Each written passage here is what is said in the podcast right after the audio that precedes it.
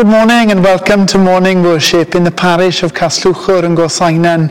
It's so good to have you with us on this Epiphany Sunday as we think a little bit about the kings who were led to Bethlehem by a star and what they made of Jesus when they met with him.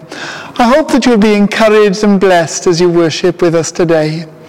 Also, if you're watching for the first time, you're particularly welcome. And if you face any kind of need, or if you want to know a little bit more about what God is up to here and how you can be a part of it, please go to our website. All the details are on the screen now. As I said, I hope that you're blessed and encouraged as you worship with us. Let's begin with a prayer. Gracious God, who by the leading of a star manifested your only Son to the peoples of the earth, mercifully grant that we, who know him now by faith, may behold him and his glory face to face. Through our Lord Jesus Christ, who is alive and reigns with you in the Holy Spirit, one God, now and forever. Amen.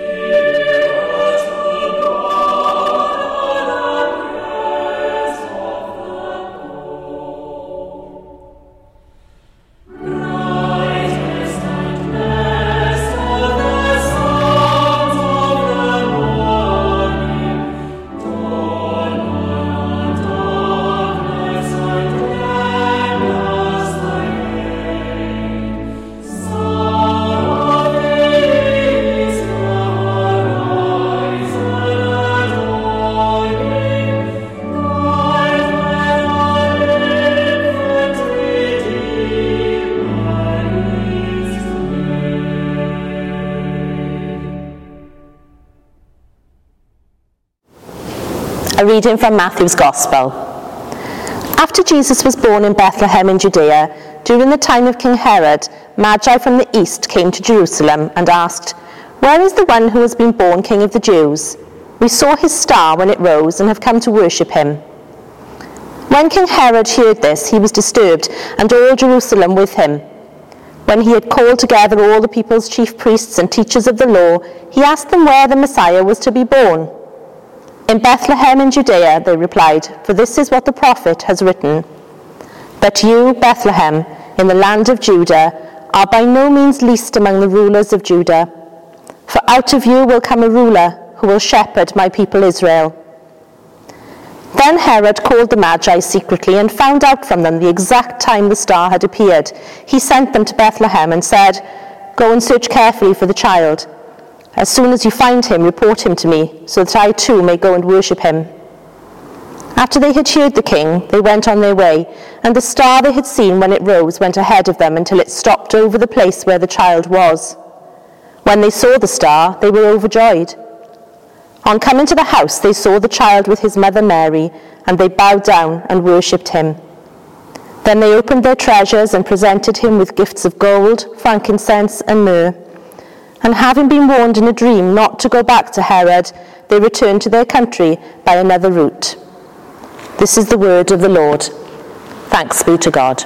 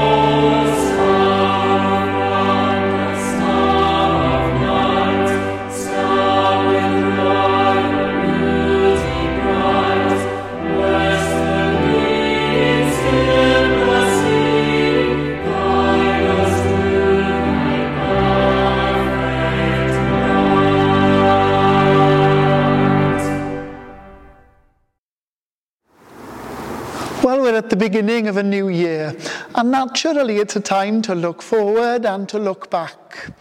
We look back at 2020, and surely it wasn't the year that we'd expected it to be. For many of us, it will have been a year of loss, of grief, of sadness and pain.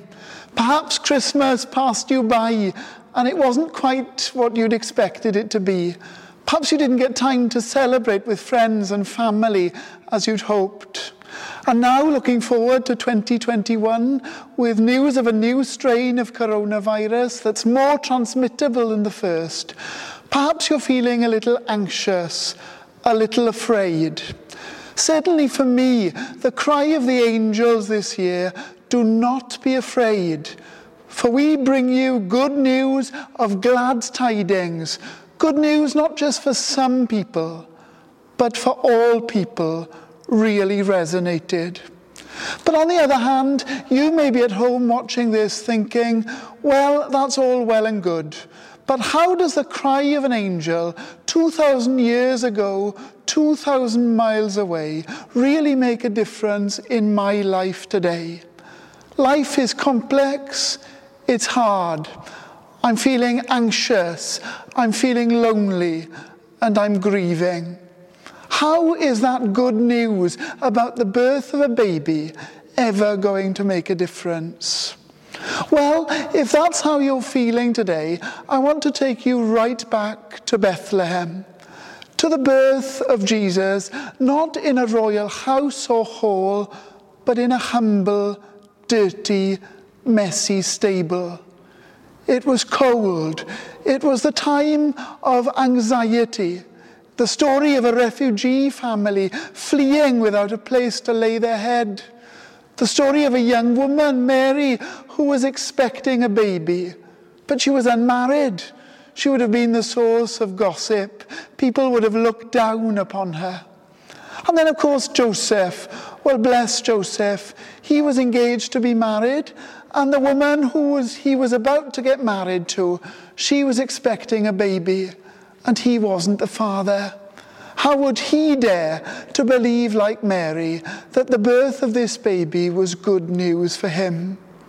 This was a really difficult time, a painful time, more of a bleak midwinter than a holy and silent night.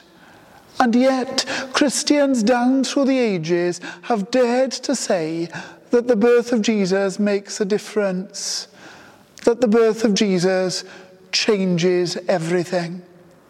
Today is Epiphany Sunday. I wonder if you've ever heard of somebody talking about an epiphany moment. They speak of coming to a realization, a change of mind about something. And that's certainly what happened to the kings. They stepped out in faith, following a star all the way to Bethlehem.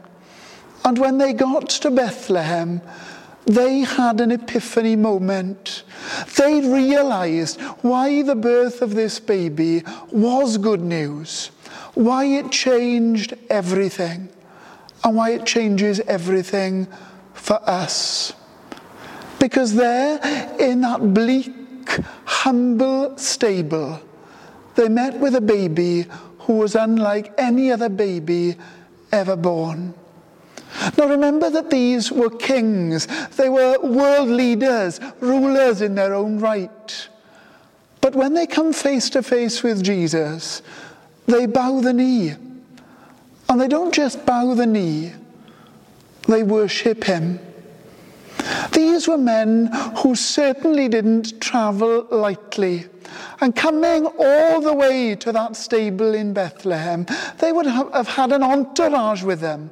So many different servants, members of their royal households, and perhaps many possessions and lots of gifts that they could have given to Jesus. But I think that they chose gold and frankincense and myrrh because they wanted to send a message. A message to the people then and a message to people now. It was a message about the identity of Jesus. What does it tell us?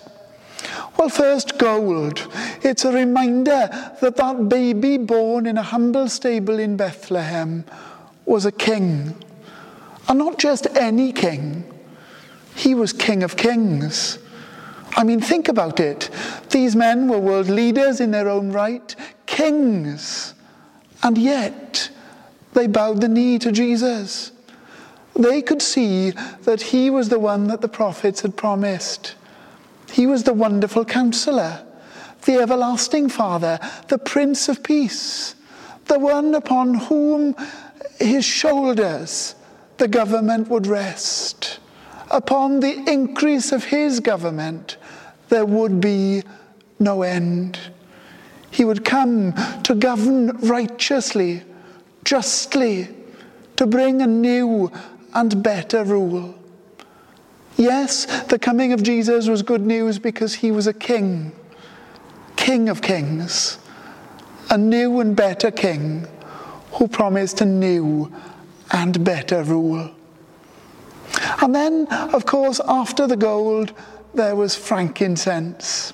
Frankincense, a bit like incense, was burned in the temple as a sign of God's presence with us. This king, he was Emmanuel, the very nature of God in our midst.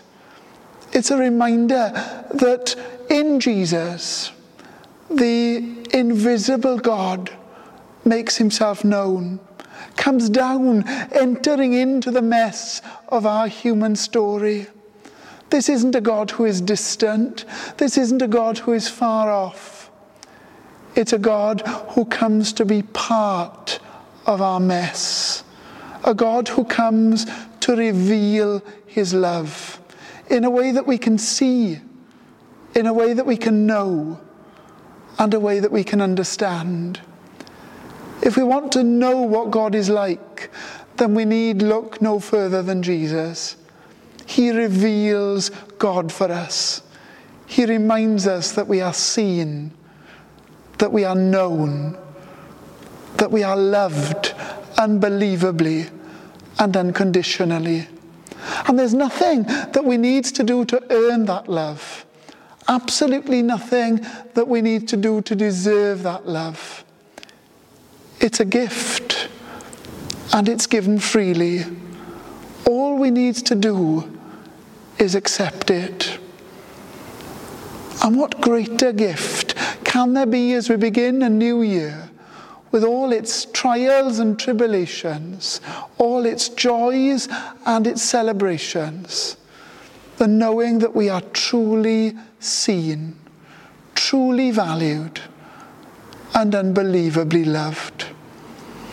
But like every gift, it's free to the one who receives it, but it comes at great cost to the giver of the gift. That's what makes it so special, so precious. And that brings us to the third and final gift that the wise men gave to Jesus. That was myrrh. And in first century Jewish times, that's what they would have used to anoint a dead body.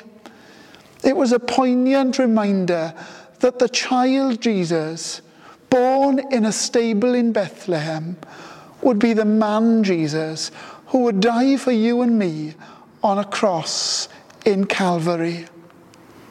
Do you know that stable in Bethlehem, cold and messy, full of its anxieties and its pains. For me, it symbolizes the human story down through the ages, all its trials, all its tribulations. But it's a reminder, too, that our greatest trial our greatest tribulation is that we chose to separate ourselves from God, to distance ourselves from our Father God who shows us unbelievable and unconditional love.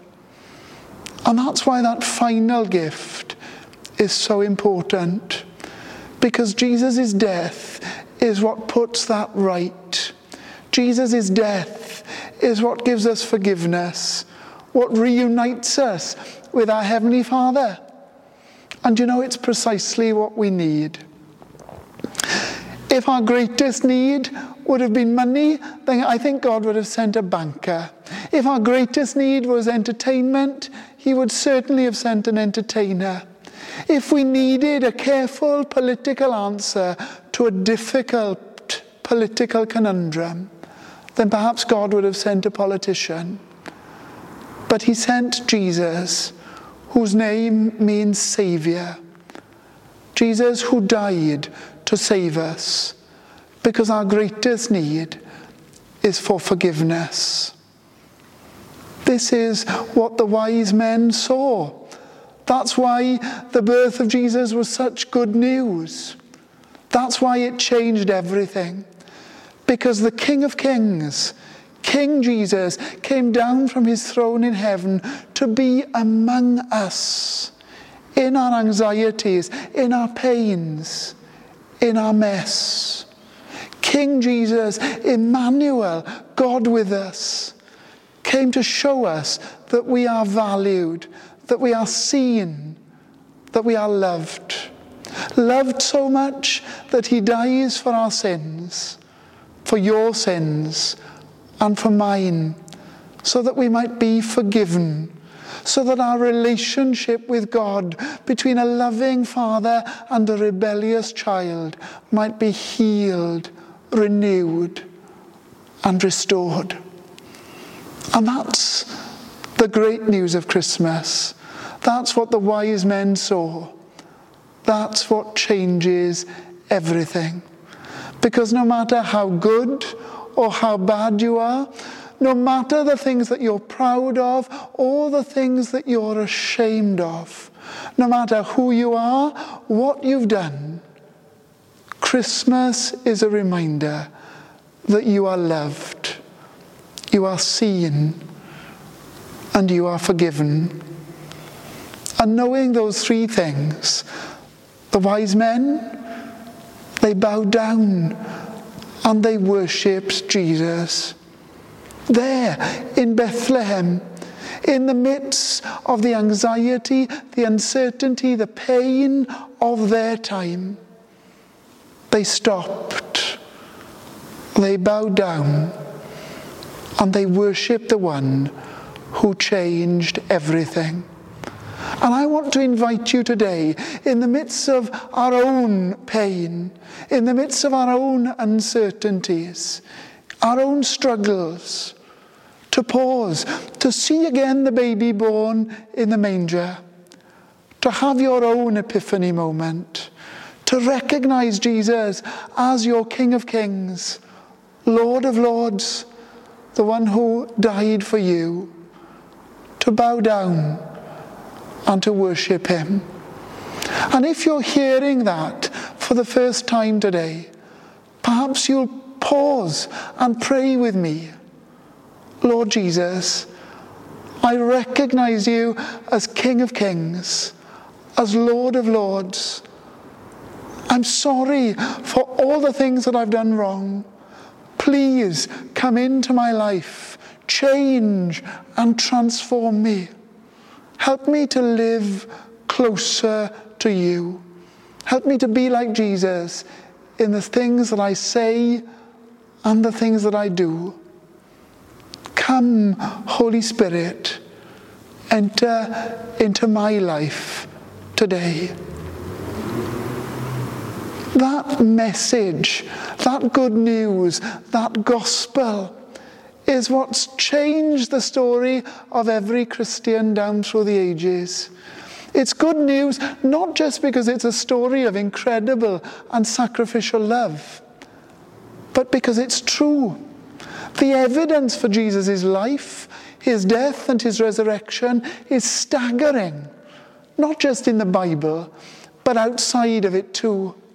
Think about it from the very early days of the Christian faith. Fearful, anxious disciples became bold proclaimers of that good news because they knew it was true. And they suffered for sharing that good news, but they were prepared to do it because they knew that it was true. It's that truth that's brought joy to every Christian down through the ages, including me. It's that truth that gives me joy every single day of my life. That truth is what gives me absolute concrete hope in the midst of uncertainties, pain, and grief. It's that truth that gives me a hope that is stronger than death. And I hope that with me you'll invite Jesus in in 2021 so that you might know something of that hope for yourself. Amen.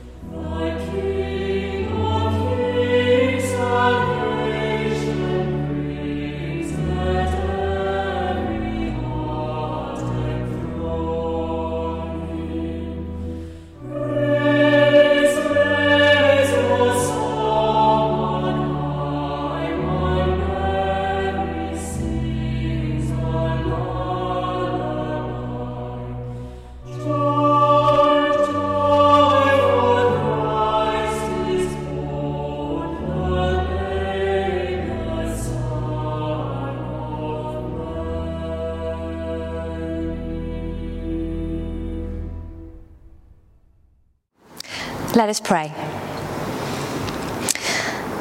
Lord Jesus, we come this first Sunday of a new year, 2021, and we look back over a year that has floored us and brought us to our knees, that has been full of struggle and disappointment and pain, as well as blessings and good, good things as well. And we just thank you, God, that you were there before us, before we entered 2020. We didn't know what was coming, but you did, and you were there and you're here now. You know what's coming in 2021. And you know and you care and you're with us. Just like the Magi. They didn't really know what to expect when they followed the star, but you were ahead of them and you knew what they would find. You know what is in store for us in 2021. And we just, this first Sunday, praise you for that and acknowledge your love and your power and your presence in this new year. Lord, in your word in Lamentations 3, it says that your mercies are new every morning. Great is your faithfulness. We thank you that your mercies have been new every morning this past year and will continue to be so in 2021. And not just every day, but every week and every month and every year to come. Your mercies are new and great is your faithfulness. Great is your faithfulness, and many are your mercies in good times and bad times. And we ask for the year ahead to equip us as we go forward with coronavirus and restrictions, equip us, God, in every way that as individually and the world needs to navigate the next few months. Lord, equip key workers, equip church leaders, equip us as family, friends, and neighbours to reach out and serve those who are struggling and need our help at this time. And Lord, we look forward to and we long for the day when healing will come, where the nation is vaccinated and coronavirus is not the life threatening threat it currently is. And we begin to return to a new normal, something very different to what was pre 2020. Help us bring the good stuff and leave the bad stuff behind, and help give us wisdom and courage to navigate this new world we're going to live in. May it be a world that is full of love. And thank you for the good things that we've learned about community and serving one another. Lord, I thank you that whilst we watch the news and there are so many worries and things to be anxious about this new year, Lord, we can all know inner peace because we can all know we are right with you, God. Because of Jesus, I thank you that we can still have peace despite the horrible stuff going on around us, that that is still possible, and that's all because of you. Thank you, God, that we're in your care now, this new year, in good times, bad times, both during our own deaths and after death. Lord, I thank you that hope in Jesus is hope not just for now, for today, but for every day of our earthly lives and for the rest of eternity to come. Thank you for the hope that we had in you last year and the hope we have with you this year. Lord, help us to stick close to you, remember you when things get good again, and keep us on our knees in dependence on you and all you have to give us. In your name, amen.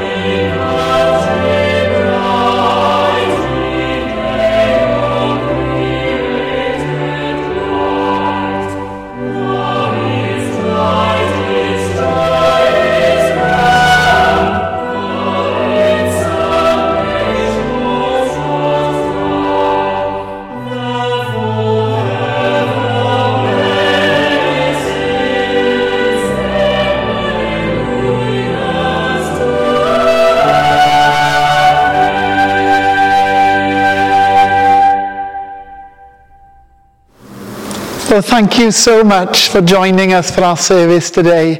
Can I wish you all a very happy, joyful, healthy, and safe new year? And as our service draws to a close, let me pray for God's blessing on us. The peace of God, which passes all understanding, keep your hearts and your minds in the knowledge and love of God and of his Son, Jesus Christ our Lord. And the blessing of God Almighty, the Father, the Son, and the Holy Spirit be upon you and remain with you always. Amen.